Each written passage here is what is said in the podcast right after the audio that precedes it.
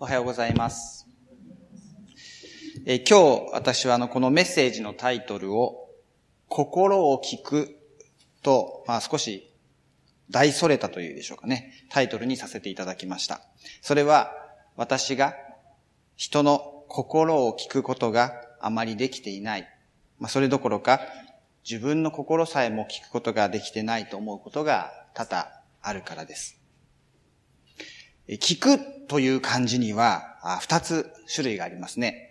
門構えに耳と書く、まあ、聞く。門と読みますかね。それと、耳辺に、まあ、徳という字の作りを使った、聴、まあ、聞くという字の聴という漢字があります。ある人は、この門構えに耳と書く字を、自分の囲いの中で外の話を聞くというのが、まあ、門、聞くという言葉であって、あ、雨が降ってきたかなというように気持ちをこう、外に向けて、心に向けて、えー耳だけでなく、目や、また心を使って聞くということを、耳辺に、えー徳の字の作りを使った蝶だというふうに語っておられました。なるほどなって思うんですね。私はどちらかというと、自分の囲いの中だけで、外の話を聞くタイプの人間だなというふうに思ったんです。先日も私の娘が、えーテストから帰ってきて、学校のテストから帰ってきて、今日の数学は、まあ、全然解けなかったとつぶやいたわけなんですが、私としては子供たちがテスト前に、テスト前なのにテレビを見てゴロゴロしていたり、そうした姿を見ていたので、つい、もっとしっかり準備すればよかったじゃない。困るのは自分なんだよ。というふうに、ま、返してしまったんです。しまったと思ったんですが、その時にはもうすでに手遅れ。娘は口を閉ざし、まあ、黙ったまま自分の部屋へと上がっていってしまいました。後に、後で妻から教えていただいたんですが、まあ、娘は、まあ、自分なりには頑張ったけども、想定以上に難しかったそのテストの不満、テストに対する不満を、まあ、共有したかった。どうしたらもっと自分がそのテストの勉強に気持ちを持っていけるのかということを、まあ、聞きたかった。まあ、そんなようなことを言っていました。つい私たちは自分の囲いの中で人の話を聞くということをしてしまう。そのように私は思わされたんですね。まあ、教会でも私は働かせていただきまし、いただいていますけども、そうした気持ちに寄り添れない、寄り添うことのできない私の態度に嫌な思いをされた方もあるかもしれません。この場を借りて、えお詫びいたします。申し訳ございませんでした。さて、今日読んでいただいた聖書には、イエス様によって癒された二つの話が出てきています。一つ目は、悪霊に取り憑かれた幼い娘を持つお母さんの話でした。この女性は、イエス様に対する強い確信とも言えるような信仰を持っていました。娘を助けてほしいとの思いで必死だったんです。イエス様のことを聞いて、すぐに駆けつけ、足元にひれ伏して頼んだと聖書は語っています。この女性はギリシャ人だと思う聖書は書いていました。このように聖書がわざわざギリシャ人だと記したには意味があるんです。イエス様はユダヤ人でしたから、イエス様から見るとこの女の人は外国の人、外国人です。イエス様はまず自分がユダヤの人に対する責任があるということを説明されたわけですけども、この女性は食い下がることをしませんでした。また当時のギリシャ人は小さな国であるユダヤ人を見下してもいました。ですからイエス様はここであえてユダヤ人を子供に例え、ギリシャ人を机の下にいる子犬に例えたわけです。普通のギリシャ人だとするならば、この例えを聞いて、馬鹿にするなと言って怒って帰ってしまったことでしょう。しかし、この女性は、たとえユダヤ人が食べ残したパンだとしても、ユダヤ人たちが食べこぼしたパンくずだとしても、私はそれを欲しいのですと、イエス様に助けを求められたんです。イエス様はその気持ちを聞いてくださいました。すると、この娘は癒されたんです。そして下の段に出てきます二つ目の奇跡、癒しの話は、ガリラヤ湖に戻ってからの話ですから、今度はユダヤ人の話です。耳が不自由で、手、うまく話すことができないこの人を、周りの人がイエス様のところに連れてきたというふうに記されています。すると、イエス様は、この人だけを群衆の中から連れ出し、耳を、あごめんなさい、指をその両耳に差し入れ、その下に触れ、深く息をついて、開けと言われました。するとその人は癒されました。今日読んでいただきましたこの二つの癒しの出来事から、イエス様は相手の心を聞いてくださるお方なのだということがよくわかります。イエス様は相手の心の奥底にある気持ち、言葉に表されていないその気持ちをしっかりと聞いてくださるお方なのです。大勢の群衆の中の一人としてではなく、一人の人間として、その人個人と正面から向き合ってくださるお方でもあるんです。二つ目の話の中にある、この群衆の中から一人を連れ出したというのは、その人の本心、うまく話せないけれども、心の中にある気持ちを聞いてくださろうとしたんです。だからこそ、群衆の中から一人連れ出して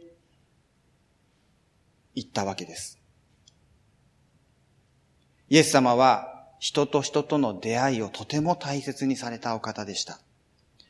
大勢の群衆を一斉に癒すということではなく、一人一人に向き合い、話を聞き、心を聞き、そして心を通わせてくださるお方だったのです。しかし、人々は口止めされてもイエス様のこの癒しばかりを言い広めていきました。一見すると、この方のなさったことはすべて素晴らしいと言っている人々の声には、イエス様を称賛しているように見えるんですが、しかしそこに、イエス様個人との向き合いではなくて、奇跡や癒しだけが広まっていくような世界です。癒しの力、噂ばかりが広まっていき、イエス様が常に求めておられた一人一人が神様と出会い、神様の言葉を聞くということを、まあ、無視していったわけです。神の語りかけに耳を傾けるということをイエス様は常に求めておられたわけです。一人一人が神様と出会うということをとても大切にされたんです。当時の人々はこのイエス様の力、癒しばかりを求めていきましたけれども、イエス様は私たち一人一人に神様の声、神様の心に私たちの心を向ける、神様の心を聞くことを今も求めておられるんです。先日私はある人と出会い、お話を伺う機会がありました。その人は日本老学校の職員の方でした。日本老学校って皆さんご存知でしょうか？聴覚障害を持つ子供のための日本で唯一の私立の、私立の学校なんだそうです。町田市にありますけれども、この学校はキリスト教の精神に基づく一人一人を大切にする教育、そうしたものを通して豊かな人格形成を目指します。と、教育方針に書かれていました。私がその話、お方の話の中でとても心を動かされましたので今日紹介したいと思ったんですけれども、聴覚障害を持つ子供たちがどうやって言葉を習得していくのかということでした。0歳から中学3年生までが約100人ほど集っている学校だそうです。子供たちは言葉をどのようにして習得していくんでしょうか？まあ、私たちはまだ話すことができなかった赤ちゃんの時からお母さんや周りの人たちの言葉をたくさん聞いて言葉を蓄えていったんですね。お母さんの真似をして聞いた言葉を口から出して声に出して自分の欲求を要求を伝えていくんです。赤ちゃんですからうまく伝えることができなかったり、繰り返し失敗するという経験を通して、一つ一つ言葉を覚えていくわけです。赤ちゃんはまだ言葉がわからないからと言って、一言も語りかけなかった母親がいたそうですけども、その赤ちゃんは話すことができませんでした。私たちも、たとえまだ言葉がわからない赤ちゃんだとしても、一生懸命に話しかけますね。しかし、耳で言葉を覚えることができない子供は、少し違ったプロセスが必要なんだと教えていただきました。まず、子供の要求をすべて受け入れてあげるんだそうです。この子供たちは人に受け入れてもらったという経験をいっぱいするんだそうです。人に受け入れられ続けた経験を持つ子供たちはどうなっていくか。次に必ず人を受け入れたいと思うようになるんだそうです。自分の主張を受け入れてもらった子供たちは、今度は自分のそばにいる人、相手が何を考えているのか、また何を主張しようとしているのかを必死に受け止めようとするようになるんだそうです。相手の気持ちを理解したい。そういうふうに思うようになるんだそうです。そこにコミュニケーションが生まれ、そこから言葉につながっていくんだそうです。私はその人のお話を伺いながら、これは人の心を聞くことのできない私にとっても必要なプロセスなんではないか。実は多くの人に必要な経験なんじゃないかなというふうに思わされたんです。私たちもイエス様に出会って、この下の段で癒していただいた人のように心に触れていただき、エッファタ、開けと言ってもらわなければ、私たちの心は聞く耳を開くことができないのではないでしょうか。私たちは聞くということの訓練を受けていないんです。読み書きは学校でもたくさん習うんですが、気持ちを聞く、心を聞くということは、受け入れてもらう経験が必要なんです。最近では特にスマートフォンやメールなどによって文字でのコミュニケーションがとても増えてきています。文字ではその言葉の裏にある気持ちは伝わらないんです。言葉に隠された気持ちを理解することをよく行間を読むなど言いますけれども、メールでは決してその行間は伝わっていかないんです。今、学級崩壊などが問題になっていますが、そうした相手の気持ちを理解できない子供たちが増えている。そうした子供たちに今、必要なことは、受け入れてもらうという経験ではないでしょうか。私は今からでも決して遅くはないというふうに思います。先ほどの例を挙げた聴覚障害の子供たちのように、また私たちも同じように繰り返し繰り返し失敗をして言葉を習得していったわけですから、まあ、今からでも遅くはない。今からでもたくさん受け入れてもらう経験をすることによって、私たちは人の心、人の気持ちを聞くということをできるようになっていくんではないでしょうか。たくさん人から受け入れられる、そうした経験を通して、少しずつ心を聞くものになりたい。そんな風に私は思うんです。また私事で恐縮ですが、昨年から私は2年間いくつかの教会を訪問し、将来の働きのための研修をさせていただきました。そこで私はたくさんの人から受け入れてもらったという経験をさせていただきました。渋沢教会に行ったんですが、そこには聴覚障害のご婦人、ごめんなさい、ご夫婦、お二人ですね。聴覚障害のご夫婦が今でも通っておられます。研修の一環として私は、そのご夫婦の通訳の奉仕をさせていただきました。礼拝の中で語られる言葉、詩式者の方がま賛美歌を歌います。または罪の告白の祈りをします。そうした言葉さえもその二人には聞こえないわけですから、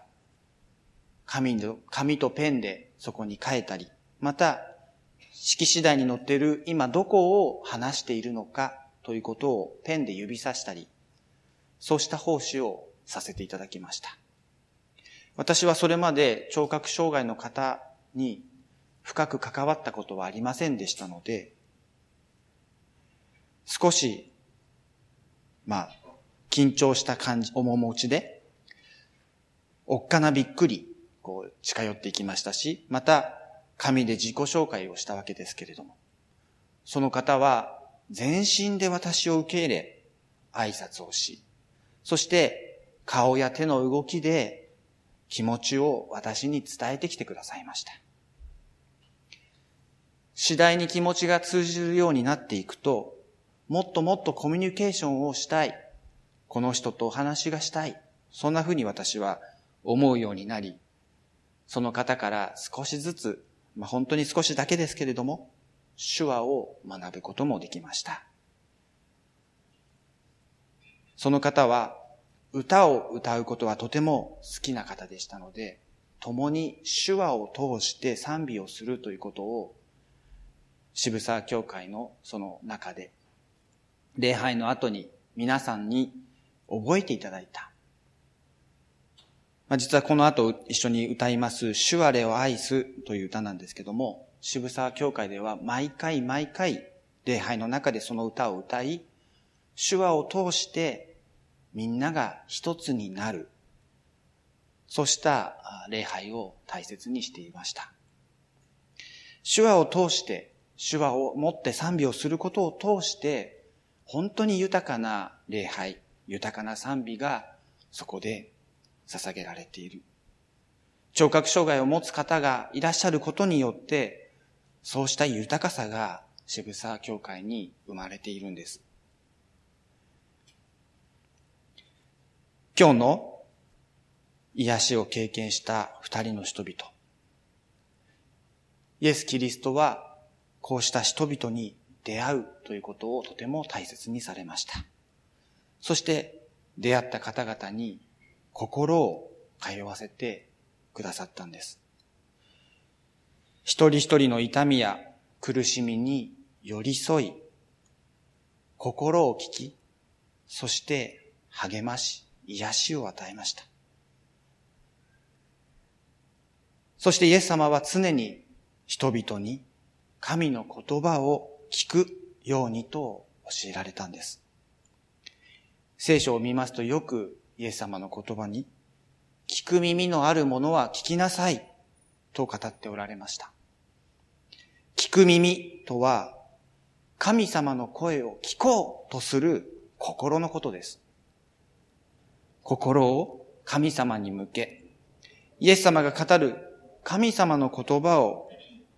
心から受け取りなさい。そのようにイエス様は語っているんです。私たちはなかなか神様の声を聞こうとする心を持つことができませんね。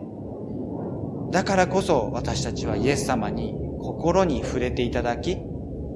開けと言っていただく必要があるんです。